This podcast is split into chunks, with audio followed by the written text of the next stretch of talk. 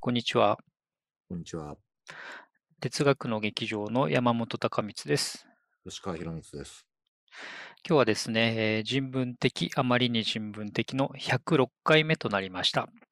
で、まあ前回はね、鉄劇のあいうえおということでお送りしましたけれども、今日はまた久しぶりにですね、注目の新刊をやってみたいと思います。はい。はい、ということでね、あの、続々と良い本が出るわけですが、うん。近年、吉川君の収穫にはどんなものがあったでしょうか。はい。えー、すごいものを持ってきました。何でしょうか。おお、デレク・パーおクのお、重要なことについて、第う1ん、巻と第2巻ですすね。ごい。はい。タイトルからすごい。そして、でかい。はい。まあ、えっと、デレク・パーフィットという哲学者がおりまして、うん、えーこれはですね、なんつうの、フィロソファーズ・フィロソファーってあるじゃん。うん、その、一般人はほとんど知らないけど、うん、プロの哲学者が熱心に読むというね。うん。えっと、例えば、ちょっと古い人だと、デイビッド・ヒュームとかそうだね。そうだね。ニーチェとかマルクスは一般人もみんなよく知ってるうし、ん、読むけど、ヒュームはうそれほん、どでもない。うん、でも、哲学者の中で、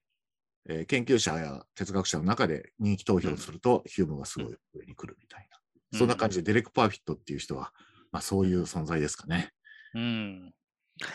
そして、しね、パーフィットの著書の中でも重要なことについてだからね。 あのね、これね、あの、とりあえずね、今ね、うん、えっと、お話しできるのはね、うまあん。これ重要なことが書いてあ ると。今はまだこれしか言えないっていう。この後、おいおい。うんあいの、やー、まあ、ちょっと興味惹かれた人はですね、うん、うあん。の、ちょっと格好のテキストがあって、ほ小田正俊さん、オックスフォード哲学者機構っていうね、う。うん、ああ、はいはい。赤石書店のウェブマガジンで連載されている機構っていうのは、旅行とストレンジ ビヘイビアっていうか、か 奇けて、妙な行奇い妙ね。なう行いん、をかけてあるんですけどね。うん、これにパーフィットの、あの、項があって、うん、哲学の修道僧というね、うん、タイうトん、ルでうあん、りまして、このすごい変わっててね、そのフィロうソファーん、ズ・フィロソファーなんだけど、うあん。の、学位持ってないんだよね、哲学の。うんあの、歴史学から哲学に転換したから、うんで、しかもそのままなので、てあの、なんていうか、あの、博士論文提出せずに終わったんで、うん結局、あの、学部のれ、学士歴史学のう学士しんか持ってないっていう。 うんなかなかね、近年ね、専門文化が進んだ、あの、博士号が必須みたいな中で はそうね、だね。うあの、ん珍しいよね。あの、つい最近亡くなったう人で。んうん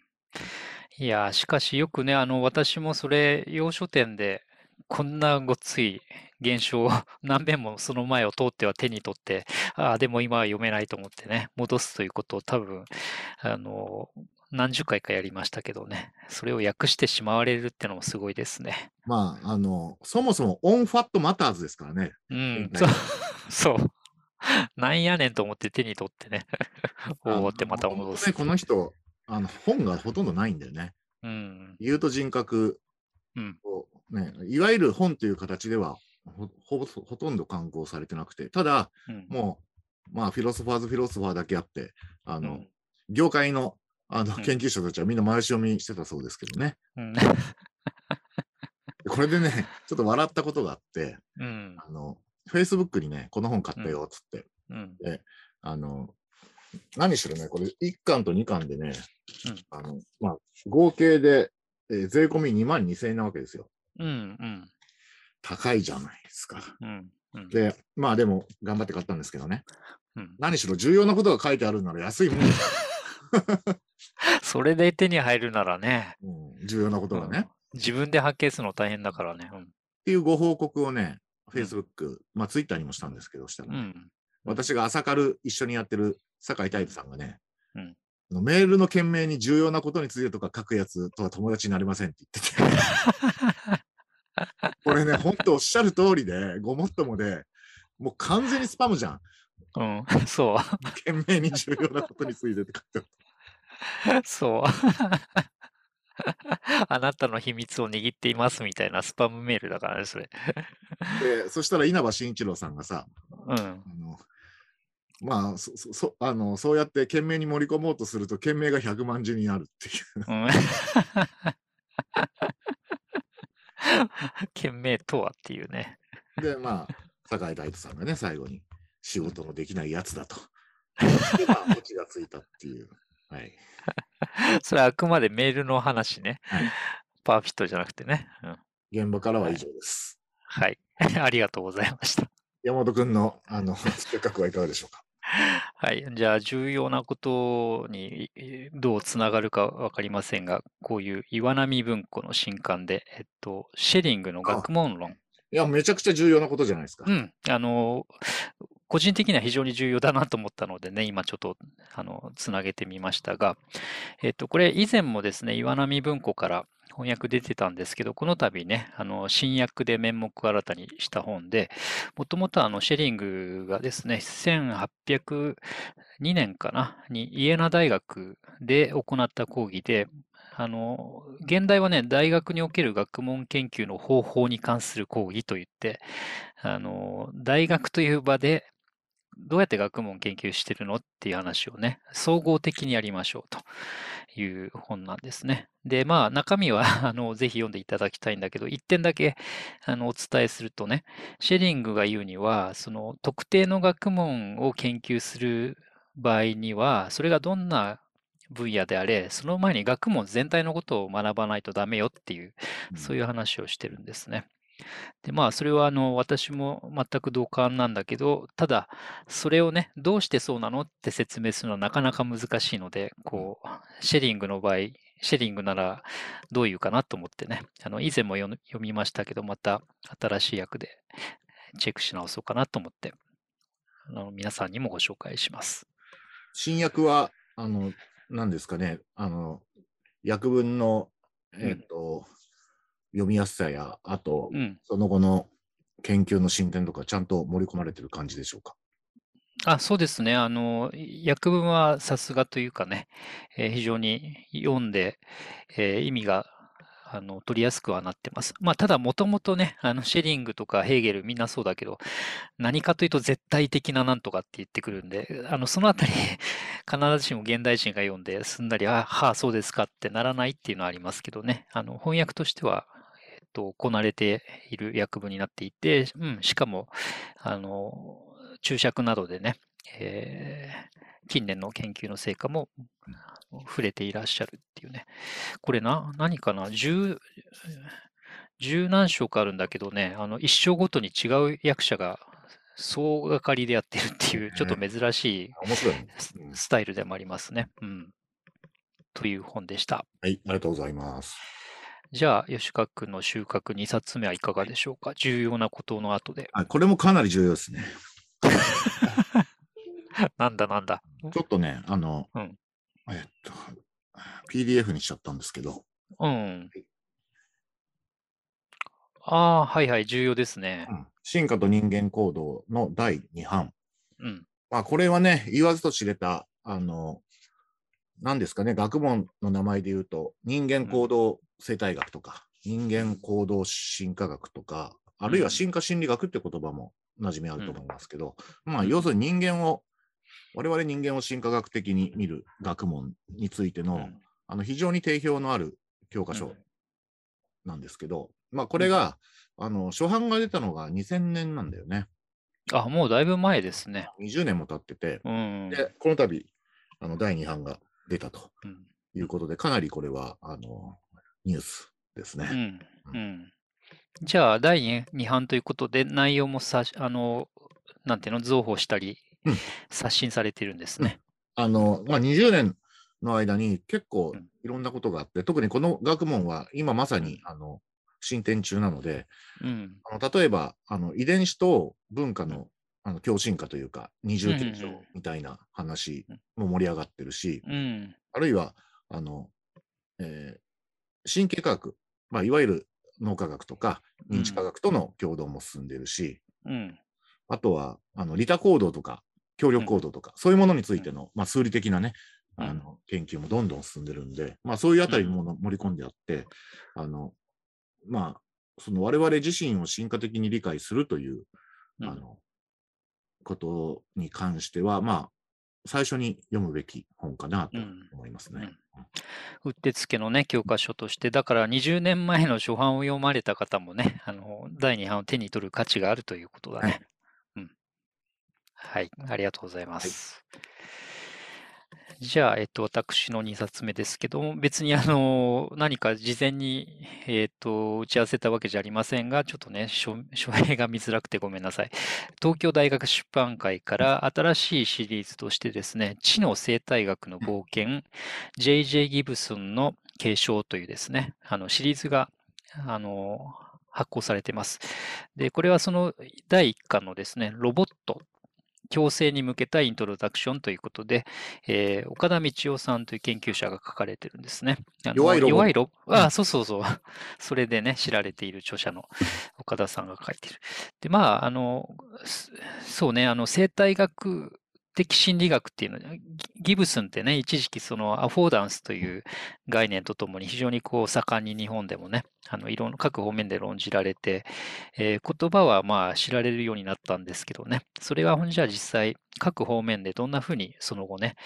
あの研究やいろんなことが展開しているかというのを、え9巻で見渡そうという、そういう試みなんですね。うん、あのラインナップ、すごい面白そうだよね。そうそうそうそう、今もう9巻がね2、、3うん冊あるのか、出たのかな。うん、そうだね。出私ていもます全部、ねはい、あの揃えようと思ってます。うん。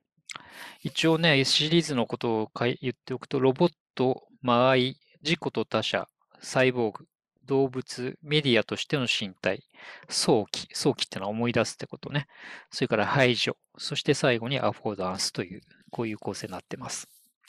非常におもあの読みやすくて面白くて、あのえーそういう意味ではアフォーダンスその後どうなったってこともあの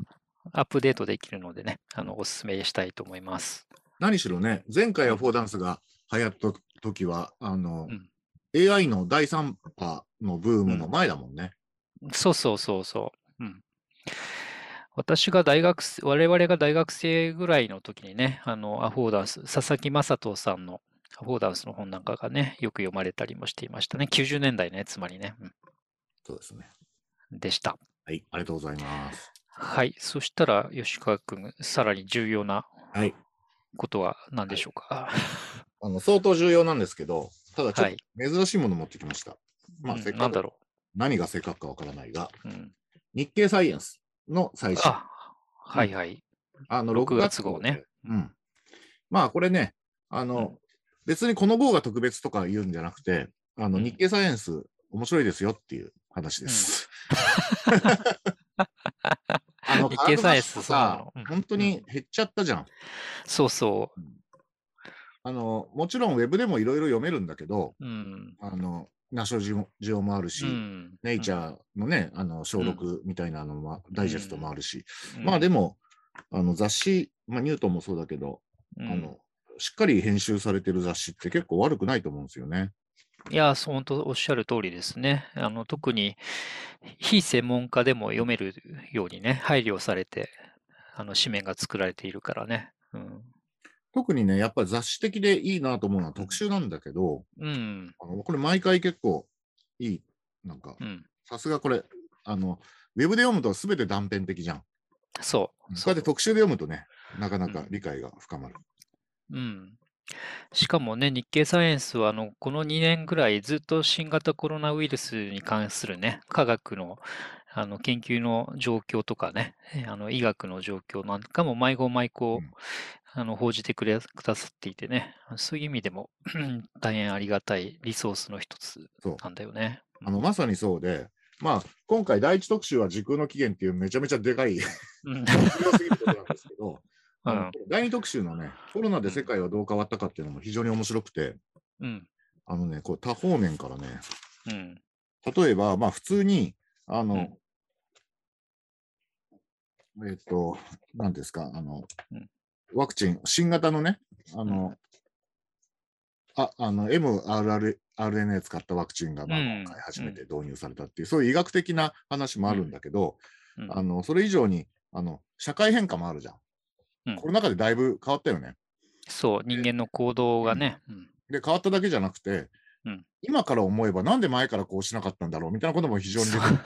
そうそもう社会観そのものがちょっと後戻りうん不可能なぐらい変わってるところうもんあるじゃないですか。う。うん。であのそのあたりのこととかね、あと陰謀論の問題とかね、うん。あとね、重要なのがね、あの、うんあのノーベル賞の経済学者の,、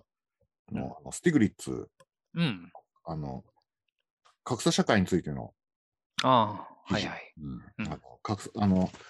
コロナ禍によって、より格差があの拡大してうん。あの、脱格差社会っていうのは遠のいてますよっていうね、うん。うん。まあ、非常にね、面白いです。うん、結構多様ですね、そうんの科学雑誌としてはね。非常にいいですね。うん、うん。そうなんですよ。まあ私もだから毎月あの欠かさず目を通す雑誌の一つですね。うん。大変ありがたい。うん、別にね、この版元、えっと、日経サイエンス社マー。ケティング、うん、にあの特にね、うんあの別になんかお金もらってるわけじゃないんですけ ど、私自分で買ってるんですけどね、これね、うん定期購読がおすすめです。あ、そうそう。ううんん。やっぱね、定期購読してないと、うん。おも思いついた時だけ買うってなと、年に1、2冊しか買わないんですよ。うん。そうそう。 定期購読するとね、毎月、当たり前だけど、毎月、 これが定期購読というものですが、定義上毎月きますけど。これでこうのん特集で、結う構ん、それこそ重要なことについてね、 あのんまとめてあるからね、うんうん。いいですね。そうそう。やっぱ連続性があるとね、文脈もだんだんこう自分の中にできてくるしね、そういう意味でも本当に続けて読むのはとてもいいと思いますね。うん。ありがとうございます。非常に重要なことをありがとうございました。 ライフハック。急になんか軽くなったな。 はい。それでは私の3冊目ですけど、なんか示し合わせたようになってしまうんだけど、ちょっとこれがまたこういうあはいはい。ううんんよくわかる現代科学技術誌 STS というあのミネルヴァ書房のよくわかるシリーズのちょっとね出たの2月ぐらいなんですけど、えー、とこれをご紹介したいと思います。あのこれはですね要するに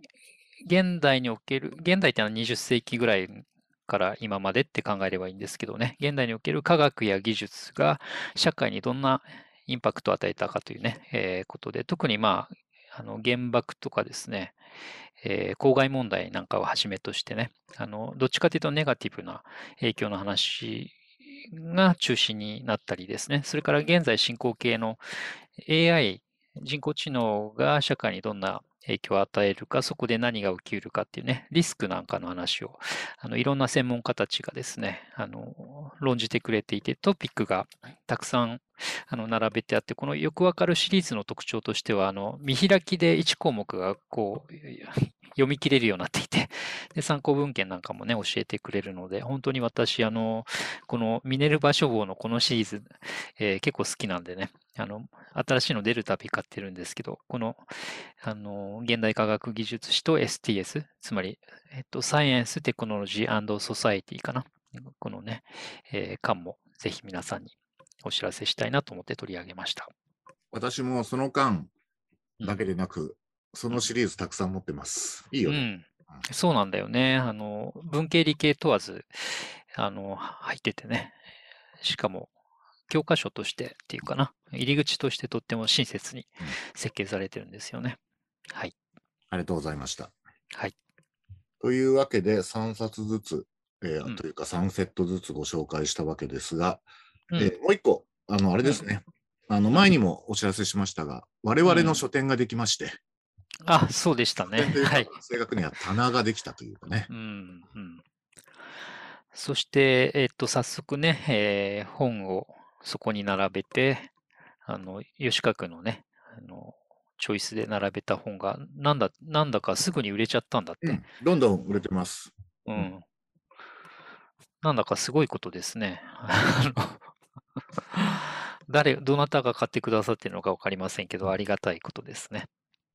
あの、東京神保町にあるうん、パサージュっていう共同書店があって、うん、そこでいろんな人があの棚をね、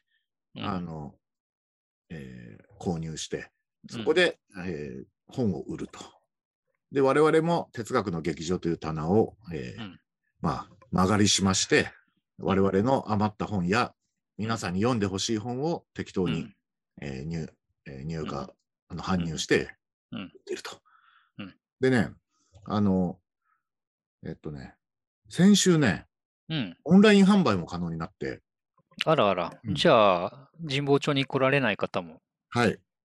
チェックできますね。購入できうん。あの、まあ、このが動画の概要欄に URL なども載せておきますので、うんあ、の、実際に店舗に足を運べない方も、うんあのウェブ経由で注文できます。うんうん。で、あの、まあ、送料が、まあ、ちょっとかかるんですけど、だからそこは、あの、まあ、じ値段と送料をご覧になって、ちょっと検討してみてください。うん、あの、値付けそのものはかなり良良心的です。自分で言うのもう。なんんですそ そうだね。ちょっとびっくりする感じのね、ものもありますよね。ドンキ本でこのお値段なのみたいなのとかね、うんというフランス文学者の鹿島茂さんがプロデュースをしているね、パッサージュというあの本屋さん、共同書店に棚を出していますというお知らせでございました。よかったらこう、あ、そうそう。あのね、我々の書き込みとかね、うんあと、あの、付箋を使ったなんかメッセージとかも載ってますので、うん、まあ、それが一体どんだけ価値がある のか、むしろその価値を毀損してるんじゃないかとか、まあ、いろいろあるんですけど、まあ、ちょっと、はい、